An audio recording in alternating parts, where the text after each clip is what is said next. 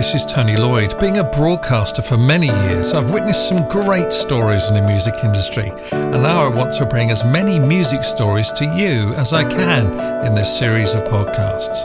My goal is that they will inspire others making their way in the music world. Music Stories with Tony Lloyd. Jamie Hannah, welcome to Music Stories. Thank you for talking to me. Lovely to meet you, Tony. Thank you for having me on the show. Uh, you're very, very welcome. Now, um, I've listened to some of your music, and I have to say, before we go any further, your voice is quite incredible. Thank you. um, Very kind. Well, I'd like to start off with a compliment. You're making me blush. no, but it is. It's uh, quite an unusual voice as well. Um, so um, we'll point people to where they can listen to you a bit later on. But tell me how it all started for you in the in the music industry. I mean, how, how long have you been doing it? What happened? So I um I mean music has always been an integral part of me, uh, whether musical theatre or classical or pop. Um, but I decided to take it quite seriously at the age of 18. Went to university in London, went to the Royal College of Music where I studied as a countertenor. So predominantly a lot of repertoire, Handel, Monteverdi, all the beautiful classics. But um, at some point I found that I was I was always going back and writing my own songs, and I was never really um, connecting with Handel and Monteverdi. There was no creativity in it that much, so I was like, I need to. I wanted to do do my own little thing. So I um, started to delve more into the pop sphere. Um, collaborated with some amazing artists, including Boy George and Kylie Minogue, and now kind of releasing my own music. And I think I've been able to establish this kind of new sonic identity, kind of blending the two genres. Um, well, that's what I'm hoping to achieve at least. You found your place.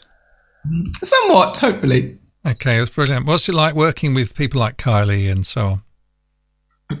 Uh, utterly phenomenal, as I'm sure you can imagine. yeah. Uh, Kylie in particular, I was, I did her Christmas shows at the Royal Albert Hall and just, I mean, I'm sh- the Royal Albert Hall in itself in London is the most gorgeous oh. venue probably in oh. the UK to perform in and it was filled with flamboyance and glitter in true Kylie Christmas style, and it was um, it was just yeah, fabulous. That's right. So, um, you know, when you were going back a bit further, when you were at school and stuff, how, did you get into music then, and so on? Yes, I, I feel as I say, it's always been something I've always. I mean, it's my my favorite subject at school, and I was, oh. I was a saxophonist. I played the bass, dabbling on drums, piano. So I'm a, a multi instrumentalist as well. Wow, I was going to um, ask you what you played. So I kind of like to dabble on most things. I kind of just pick up an instrument and then um, improvise and hope for the best. And sometimes it comes into a song, and sometimes it sounds horrendous, but you never know till you try. Well, that's true. what um, influences you when you're composing? Gosh, um, I think certainly my classical roots. I love kind of, as I say, Handel Monteverdi repertoire, but normally I just let my fingers do the talking in this. I love dissonance, so I kind of utilizing kind of classical instrumentation and orchestral instrumentation is something something that gets me really excited. Um, I've got quite a choral background as well, so um, dense vocal arrangements is uh, something very exciting um, something for me. But I kind of just let my fingers do the talking on the piano, and then concepts come to me, and it was just then suddenly a song appears. To somebody listening to this, how would you describe your music in one mm. sentence? Um, I call it ethereal cinematic pop. So it's something which is, um, as I say, a pop, certainly in the pop sphere, with undertones of classical undertones of classical music. Say Andrea Bocelli meets Coldplay. Right. Okay, well that's that's a good description. It's, it's, in my head now. Fantastic. Perfect. You've had um, some some praise for some uh, fairly uh, renowned people as well. Craig David, Emma Thompson, I understand, as well as Boy George. What did they say about you? Oh gosh, um, I've been very lucky with some of my supporters and what they've and their comments. Uh, Emma in particular was very flattering and said that it was. I can't, gosh, I can't quite remember it. It was something about this artist is got like such a such a talent or something like that. Probably it was a bit better than that, but but it was yeah remarkable, and I feel yeah grateful that I've, I mean nowadays in this millennial Gen Z, it's all about numbers and people people are saying about you. So unfortunately, it's is there's a lot of leverage with those comments, and I'm, yeah. I'm, so grateful that they said those things about me. It's good to have endorsement, isn't it? Absolutely, yeah. Um, tell me about your your new song or single, "Flowers." How did that come about? Flowers, gosh, it was a, uh, a bit of a lockdown baby of mine. Um, I wrote it on Zoom with a friend of mine. It was inspired by a quote um, which stated, May the flowers remind us why the rain was necessary. And at the time, that resonated with me in many ways.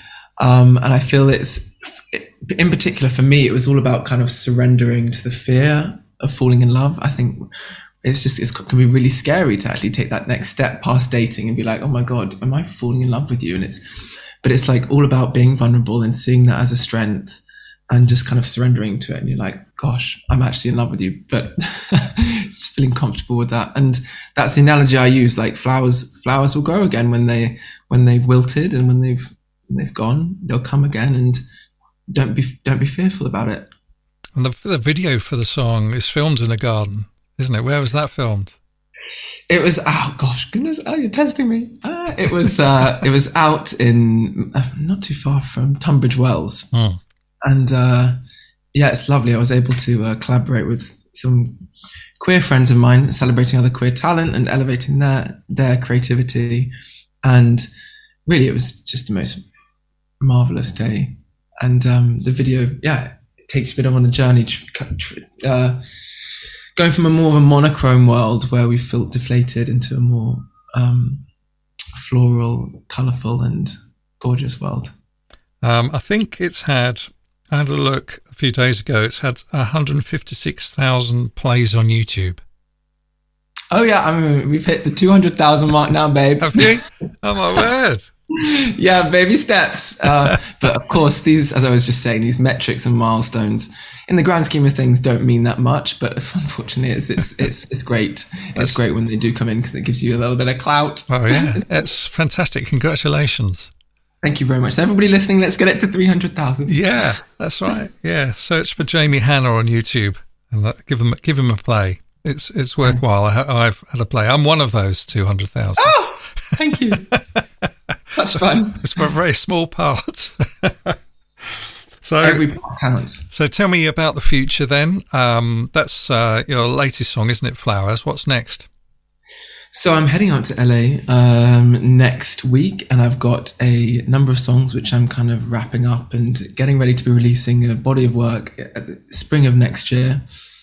I've got a, a tour coming up, which I haven't been been able to confirm yet, but it's uh, oh. that's coming up in March of next year. Great. Um, across the UK. So um, yeah, please come listen, please come watch if and have a little boogie. Where's the best place people can follow you? Uh, I either find my socials on my website, but it's just Jamie Hannah across TikTok, uh, Instagram, Facebook, Twitter. But um, Brilliant. yeah, I get up to mischief on Instagram, so maybe that's the funny one too. right, I'll check that out definitely. well, thank you very much for talking to me on Music Stories. I wish you all the best um, and keep singing. You've got a, you have got, you know, Emma Thompson was right. You have got an incredible talent and amazing voice. So uh, uh, thank you for that and entertaining uh, so many people as well. That's great. Thank you very much, Tony. Music Stories is a free podcast with no fees paid to contributors in the hope that it'll help and inspire others in the music industry. Get in touch if you've got a story to tell. If you would like a professional podcast made or would like training so you can do it yourself, I can help. Go to TonyLloydRadio.com. Music Stories with Tony Lloyd.